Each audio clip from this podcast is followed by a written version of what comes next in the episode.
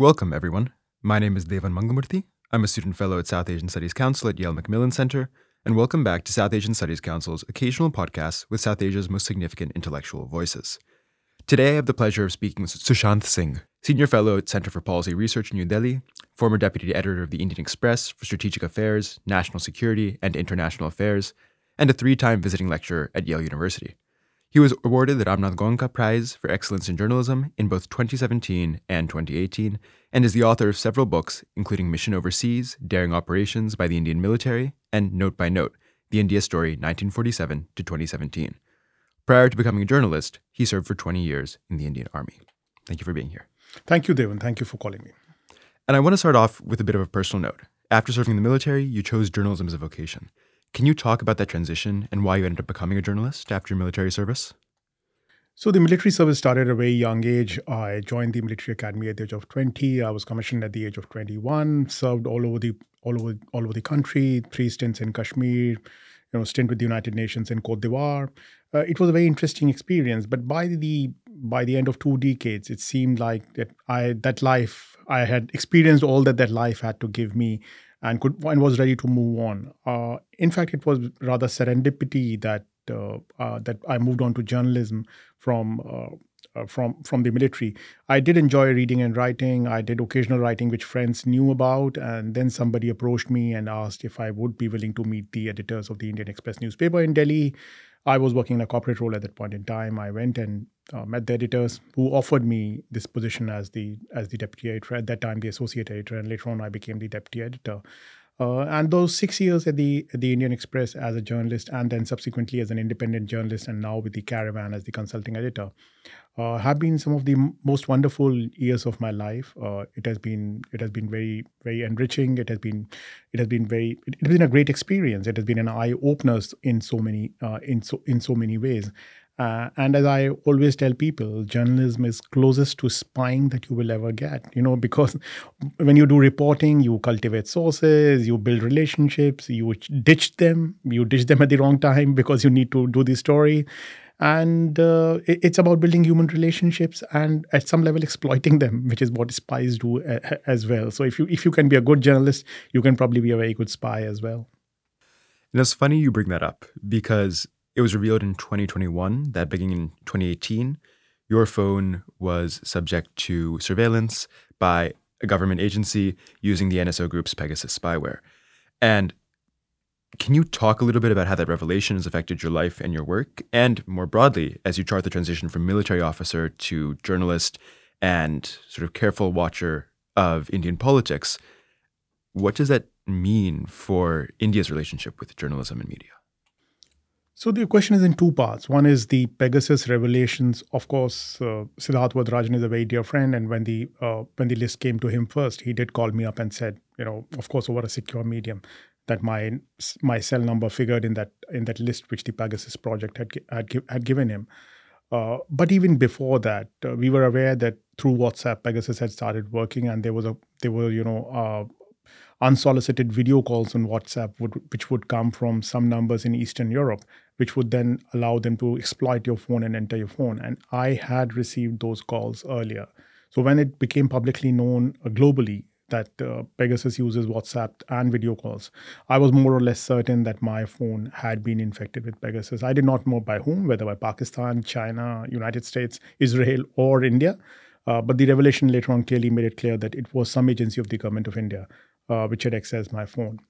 Now, for very obvious reasons, uh, one is because I was relating on, uh, I was reporting on issues related to national security, you know, international relations. Also, at that time, I was reporting on uh, issues related to higher judiciary. There was much controversy, much controversy in uh, in the Supreme Court at that point in time, and also on uh, other institutional bodies like the CVC and the CBI. And some of my reporting was actually making a difference in those domains. And it is around that time my phone seemed to have entered the list of the Pegasus project. Uh, it did uh, initially because I was in a sense prepared, uh, and I did not want to get affected by by the Pegasus uh, thing entering your phone. It does affect you psychologically. It's not easy to live it down, uh, and you do believe that you know it's like a violation of your privacy you know people are people are seeing through your probably you know it's like somebody watching your bedroom you know it's like it's, it's it's the same thing because your phone is a very private space you're talking to your friends you're talking to your wife you're talking to your kids you're talking to your relatives you're talking you're talking to everyone and you're talking to sources. There's, that's the first thought. You feel that your privacy has been violated. The second thought is you worry about the safety of your sources because some of your sources for various re- various reasons may have been in, co- in contact with you on your on your phone and whether it is on any platform that they may have approached me whether it is on signal or whatsapp or you know whatever that may be the fact is or email the fact is that my complete phone was available to the to the government. They, they were actually accessing my whole device. So then you worry about the safety of your sources and what happens to them.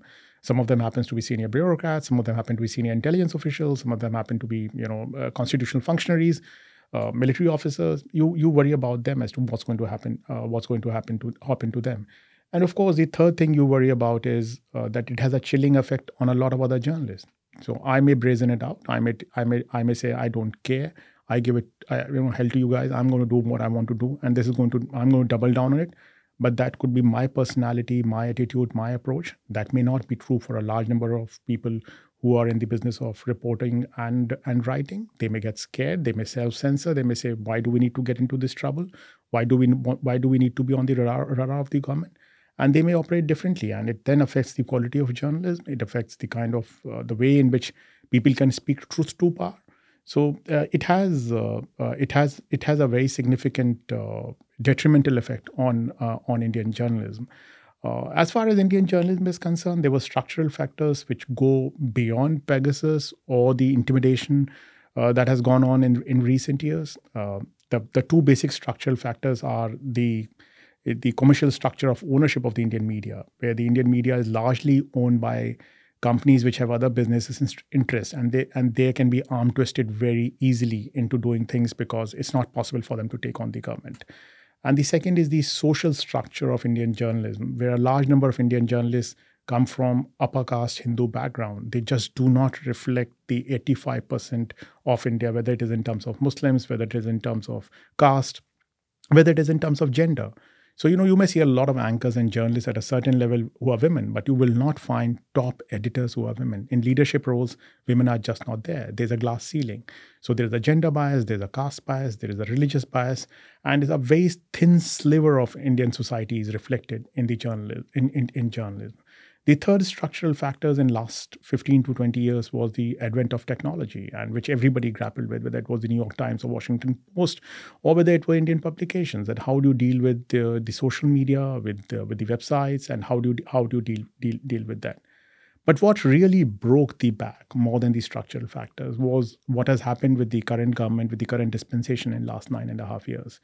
And the biggest indicator of that is the fact that uh, in the freedom of press rankings that the uh, Reporters Sans Frontier brings out, India is now down to 161 out of 180 countries. It was somewhere in the 130s when it started in 20, 2014, and now it is down to 161. There are countries like North Korea and China, uh, which are which are which are below us. Um, very very few countries, and it's something which should concern us and worry us because if you do not have journalism, um, your democracy cannot be really safe. Your democracy cannot be strong. People need to speak to, to power. People need to be told what's going on.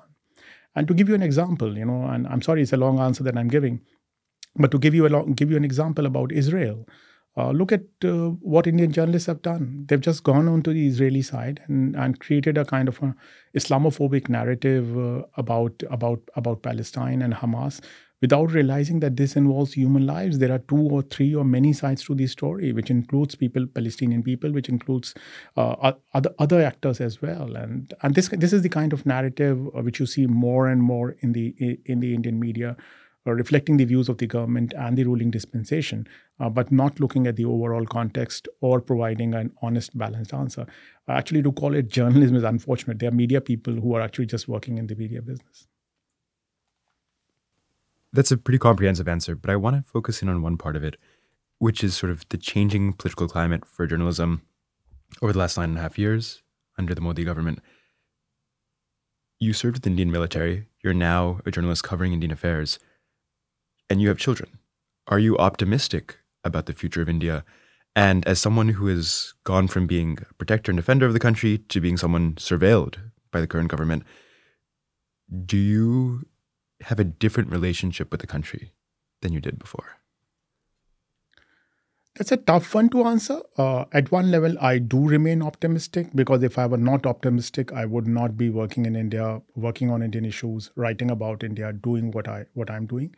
I do genuinely believe that the uh, that the uh, idea of India or the project that brought India post post the post colonial India that came after 1947 is the kind of India which can survive, which can thrive, which can become a strong country, considering the kind of diversities that we have in terms of caste, religion, language, culture, uh, eating habits, name whatever it is. The only way India can be a strong country if it if it accepts its diversities, takes them along, and the way to do it is to have a secular, plural, you know, progressive republic. There's no other way it can be, and I'm sure Indians will slowly realize, uh, if not if not immediately, but they will realize that that's the only way they can thrive and survive and that's the way this that's that's the way that's the way i've done. So i do remain optimistic at one level.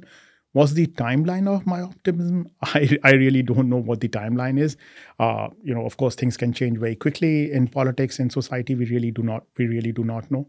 But i do believe that india would have to come down uh, come back to the path that it was on because if it chooses not to come back come back on the path then it would not be india anymore. It would be a very different country uh, it would be a very different uh, different world. And what was your second question? Sorry. About the changing relationship with India. My changing relationship with uh, with India. So you know there are two ways of looking at India. India is a geographical entity, uh, and India is a is India as an entity as a space and time in my mind. So today's India may not be exactly the India that was, let's say, in in, in the 1990s or in 2000s uh, but it is still my India. Uh, I'm an Indian. I'm an Indian passport holder. I go back to India. I live in India. I work in India. I only visit Yale uh, tem- temporarily for uh, for for teaching for a semester or two. So you know, I, I remain an Indian. I am an Indian. I I remain invested in India. And that India, that new India, is one that is newly assertive on the world stage. Is there a mismatch between that assertiveness at a mismatch with its actual military and political capabilities? Uh, partly, yes. I think uh, it's a desire, a little bit of overreach is definitely there. India's current standing, as you know, what India's per capita income is two thousand two hundred dollars per uh, per per per person. You know, which is low, which is the lowest in G20. You know, just to compare, China is somewhere around twelve thousand uh, US dollars. Indonesia is somewhere around eight to nine thousand US dollars.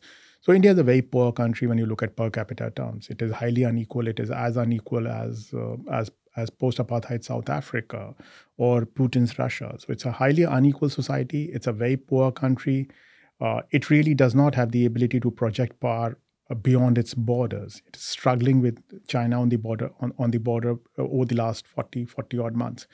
It's struggling with uh, a, a, major internal security problem in Manipur. It's struggling in Kashmir. So there are its own internal troubles that it is unable to deal with its ability to project power uh, beyond its borders is very, very, very, very limited. It's a very poor country.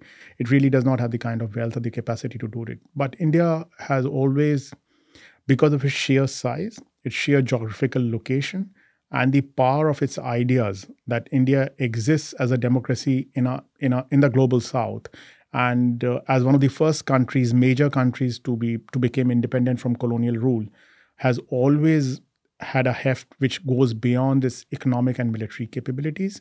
And that continues to remain true even today. That, of course, Nehru was the prime example of what, what happened what happened at that point in time. And I think uh, the current government, uh, in trying to exaggerate and inflate India's position or India's standing, uh, has only done it more for the domestic audience, but not for the international audience. The international audience or the people who are globally well informed are fully aware as to what India's capabilities are, what India's capacities are, uh, what India is doing vis-a-vis China, or, or how India is being second bested in Maldives. They don't need to really know that. But domestically, yes, it has somehow been built up that India now is much more powerful, much more respected, you know, much more daring than it has ever been in its history. That may or may not be true, and the consequences of that we have to still see them playing out.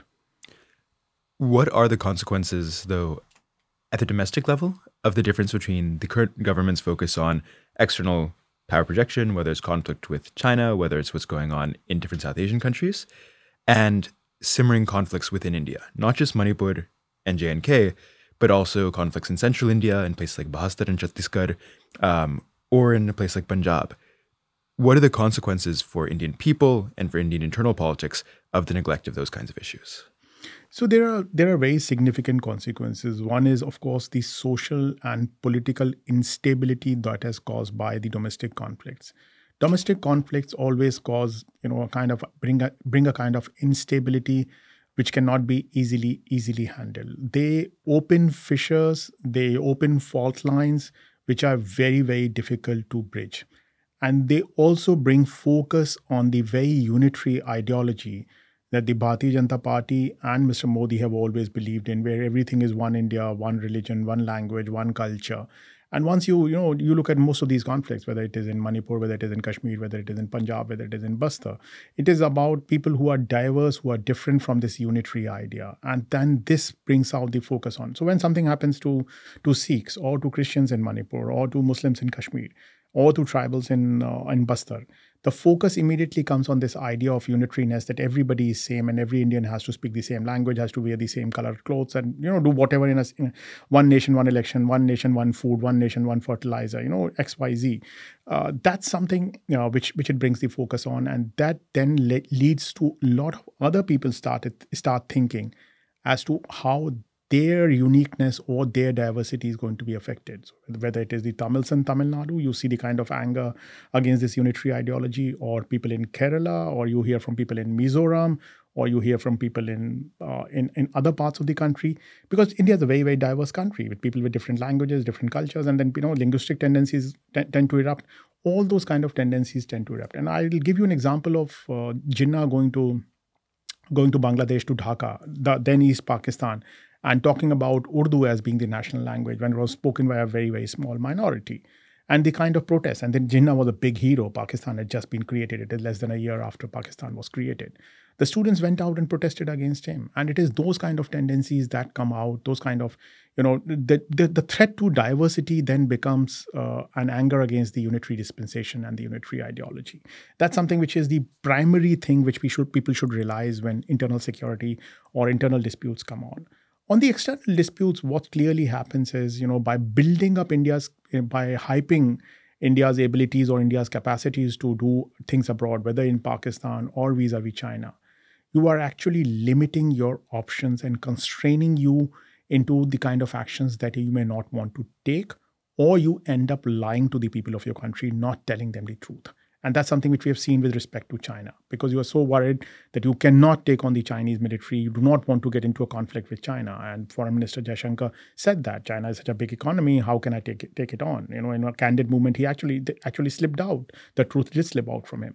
So what you do is you try and either suppress information, which is completely undemocratic, completely antithetical to how a good go- government should work out. You don't allow questions in parliament, and secondly, if information come out, comes out, then people start believing that this government, because it has told and projected that it's so powerful and the propaganda has gone around that, it should just go and thrash China. It should just go and enter Beijing, or it should just take take on take over Tibet, or make Tibet free, or do whatever, go into Xinjiang, go and help in, help the US in Taiwan Straits. And but that not be within your capacities, or your, you may not have the ability to do that. And those that dichotomy, that gap between reality and fiction is something which can really you know put you into put you into great trouble because you may be under tremendous domestic pressure to do stuff which you are not capable of doing. And i think that is something uh, which indians and people like you me others should worry about that where this could lead to at a moment of crisis how it could push the political le- levers of power at a moment of crisis and what public opinion could cause. I want to get back to that second part of that answer in a second but first you're going to be giving a talk about Manipur at Yale, and I wonder if you could give us a bit of a preview about what that talk will deal with and the consequences of that very specific internal security situation for the rest of the country. So the uh, the talk that I want to give on Manipur is to say that do not look at it as only as an internal security issue. Uh, it is an issue which has ramifications which go beyond internal security. That's my basic argument uh, in, in in the talk. And the point that I'm trying to make is uh, uh, that you know it has implications for India's internal security, of course, very clearly because it's a border state. It's a state which which borders Myanmar. it, it is a sensitive state, uh, but it has consequences uh, about India's religious diversities. The people who are being targeted in Manipur, essentially, it's an ethnic cleansing project which is targeting the the ethnic minority, which is called Kuki, the Kuki-Zo community, which are which are Christians You know, more than 248 churches have been um, uh, have, be, have been burnt, as per the state police. Uh, say it's more than 600. That's what the affidavit in the Supreme Court says. But uh, you know, 250 churches, it's a very big number. Uh, the second thing is the authority and the credibility of the Indian state completely lies in tatters in Manipur. More than 5,600 weapons have been taken away from state police armories, and and not even a fourth of them had come have come back after after five months. The the state police is unable to go into hill areas. The central forces are unable to operate in the in the areas of the plains. The state has been divided into two using using buffer zones. A polit- there's a political failure. The state government has not been sacked. The chief minister continues to remain in power uh, the center seems to be completely missing. Mr. Modi has not visited Manipur. He has only given two statements, a very, a very small statement after a couple of Kuki women were sexually assaulted and their video became public, and second one during a no confidence motion. He has not publicly chaired a meeting on, on, on Manipur. Uh, the Home Minister has not gone to Manipur since May, June, end of May. Uh, these, the situation is bad, and the government seems to have a completely hands-off policy uh, to to what is going uh, to what is going on what is going on there. So the credibility of the state, uh, the the the internal security challenges, the religious diversity issue, uh, is is is really going to put India under pressure. And the fact that India had to move a division back from the China border to Manipur so that it could take care of these internal security duties means that it would also pres- put pressure on India's ability to deal with uh, deal with China and the instability is already threatening to you know expand into other states whether it is nagaland whether it is mizoram which are india's two christian majority states and also into the neighboring countries like myanmar and bangladesh so this has consequences which go beyond this limited uh, limited area and the fact that even after 5 months nearly 6 months now uh, india has been unable to tackle uh, a small crisis like manipur uh, does not reflect well on Prime Minister Narendra Modi or his government or the or the or the or the Indian state. It can empower other rebels. It can empower other groups who believe that they can now take on India because India is not really capable of dealing with them. You know, these rebel groups are in various parts of the country that you had earlier mentioned, and those those people could be really you know motivated and empowered to think that you know India is not really that great. They cannot take on take take on any of these crises. Mm. There was a period earlier this summer when circulating on WhatsApp groups, far right me- media channels, there was an idea that the British were in some way responsible for Manipur, that an Operation Manipur had been launched. And the total unreality of this aside, that idea speaks to India's complicated relationship with the West and its complicated relationship with internal issues.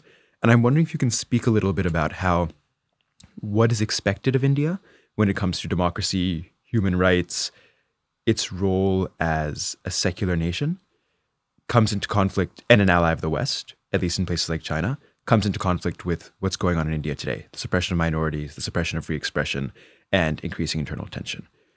With that mismatch, is there a way for the West to continue to work with India, coexist with India, Will those differences be shunted aside in the face of sort of real realpolitik over China's rise, or do you see a split or a bifurcation coming? So there are three three uh, domains in which countries collaborate, and the three domains, as you rightly identify, the, the, the most important one is interests. And the other two are values and and vision. So you know what you're talking about is the values that end up in a relationship. So a relationship can survive even if interests are not convergent if, if the values are same. So you know if you look at the western europe western europe and at uh, at the united states the values are same. You know your interests can differ at point some point in time but your values are largely the same of course if your values are same then your interests would also broadly you know converge or or, or align at the same time so the values that uh, the current uh, indian government espouses are clearly not the values that West espouses. And uh, I think this is a problem. This has been a problem with Asia for a long time. Asia has always believed that post the Second World War, uh, the idea of universal values that the West propagated or the winners of the Second World War propagated were not truly universal. They were Western values, or in some cases, Christian values that were imposed upon Asian countries. And I think uh, the current ruling dispensation in India kind of believes in the same idea that these are not universal values, whether they are, you know, protection of religious minorities, free, freedom of speech, uh, you know, democratic values, etc., etc. These are not really universal values, and countries should not hold other countries to account. Sovereignty is the is the primary value, which which should be which should be respected. One is value. Second is vision. So the U.S. has a vision of the world which emerged at the end of the Second World War. And now, today's India very clearly believes that that vision is not the vision that that should exist today in the 21st century. Whether it is in the membership of the UN Security Council whether it is in the membership of the uh, or the shareholding in the in the World Bank or in the IMF today's India believes uh, that this this vision of the world is not the vision that should exist anymore. So the, their vision of the world or their vision of Asia or the vision of people is at odds. So what remains is only interests that that are aligned and the interests are also not really aligned. A more accurate way to describe it would be that even on China, their interests are converging at this point in time. The US, for its own reasons, does not want China to rise, and India does not want China to be the hegemonic power in Asia.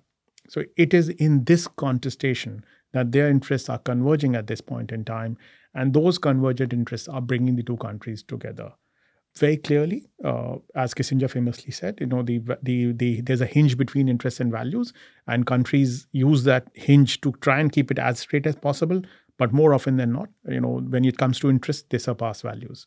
So that's going that's what like that's what's likely to happen. And we have seen this movie in South Asia before, uh, when General Ziaul Haq or Musharraf, General Musharraf were ruling Pakistan. And the United States needed Pakistan whether to defeat the Soviet Union in Afghanistan or fight against the Taliban in Afghanistan it very clearly did support supported them all the way all the way through. During Zia's period, nuclear bombs were being developed in Pakistan. Religious minorities were being, being targeted. Bhutto was hanged and hanged. A former prime minister was hanged. Everything that could go wrong, everything that was horrible, was happening inside Pakistan. But still, the United States, starting from Jimmy Carter to Ronald Reagan to, to George Bush, supported uh, support supported General Zia through that period. So clearly, if it is, uh, is, if it is in American interest uh, to support Mr. Modi or any other dispensation, uh, because it needs to take on China, contain China, deal with China, uh, even if their values do not match, it would definitely, definitely do so. I do not think any Indian should harbor uh, any notion that the United States, because of its values, is going to uh, is going to put pressure on any dispensation anywhere in the world and say, "Oh, do not do this because you know your values are not matching with us." That's more of rhetoric uh, than the reality. And the latest example is Israel and uh, and Palestine. Now, somewhat unlike Pakistan during that period, and more like Pakistan um, under General Musharraf, India has not been a ally of the West, nor has it just demonstrated much interest in being one. It continues to play Western interests off against countries like Russia, off against China, um, and off against other countries in the global South, like the BRICS um, bloc and group. Is there a danger for India that as it tries to chart its own path and balance these competing interests off against each other, that it ends up hurting itself, either in the short term in terms of political stability or in the long term in terms of those interests you talk about, like containing China? So, strategic sovereignty has been a pillar of India's thinking since independence. India has always believed that India has always believed that it needs to take decisions which are in its own interest without being forced to choose sides. And I think that's something which has remained constant and consistent throughout. It is something which is uh, which Indians still believe in. They may give different names to it. The current dispensation may call it becoming a leading power or you know a multipolar world, whatever term you may want to use, or it Nehru may have used non-alignment. Others may have used other other terms. The fact is that India would uh, India wants to chart it, its own course and does not want to be allied with anyone. So you know it can be friends with other countries, it can be partners with other countries, but it is not going to be an ally of, ally of another country. Now, the challenge is that this was easily done in the, in the previous Cold War, in the earlier Cold War, in the 20th century Cold War. Because that Cold War was happening in Europe, it was happening between Soviet Union and the, and the United States, it was not happening in Asia. The current Cold War, and I'm using the term loosely slightly, you know, the current Cold War is happening in Asia it's happening with China, which is India's neighbor, biggest neighbor. It is uh, it has India has a major border dispute with China, and if there's going to be a crisis, a military crisis or a, a diplomatic crisis, it is going to occur in India's neighborhood. So it is not possible for India to really replicate what it did in the previous Cold War and keep a totally hands off policy. If the balloon goes up or if the conflict happens between India and China, and if India finds itself, you know, uh, uh, know, incapable of taking on China, what does it do? Does it really go and ask uh, the US for help, as Nehru did in 62 after the war, you know, writing those letters asking for immediate help? Uh, what, so, what are the kind of choices that India will have to make uh, and uh, can it really maintain its independence in foreign policy or strategic sovereignty is some is a is a big challenge. India will continue to pay lip service to strategic sovereignty. India will continue to pay lip service to not being allied to the United States. Uh, but uh, at some point in time, if it does not generate its own capacities, its own power, if India's economic capabilities, if India's military capabilities, if India's uh, capabilities as a country are not that powerful enough to take on China on its own, it may perhaps be forced to align, if not ally, with the United States uh, to to tackle China, to to to take on China. The thing to the thing to understand is that India's strength vis-a-vis China is not really military power or economic power at this point in time. India's strength would be its democracy, its diversity, the idea of India as it exists. That should be used as a powerful tool to influence countries in the neighborhood. You can't match checkbook for you can't match China checkbook for checkbook. Even the US cannot match it. Forget India matching it, China for checkbook for checkbook. You really cannot match China in terms of the kind of military power that it can project. You know, its military budget is four and a half times India. Its technological level is a different level. It's doing multi-domain operations. India is not doing multi-domain operations. India is still a conventional military of the Second World War era, of the 20th century era. So you really cannot match them. What way you can really beat them is in by promoting your diversity, by promoting your democracy and saying, this is what a country of the global south with a $2,000 per capita income can hope to be, can really succeed. You can be a democratic country, still improve the lives of your people, still do better, and have all kinds of people live, live together.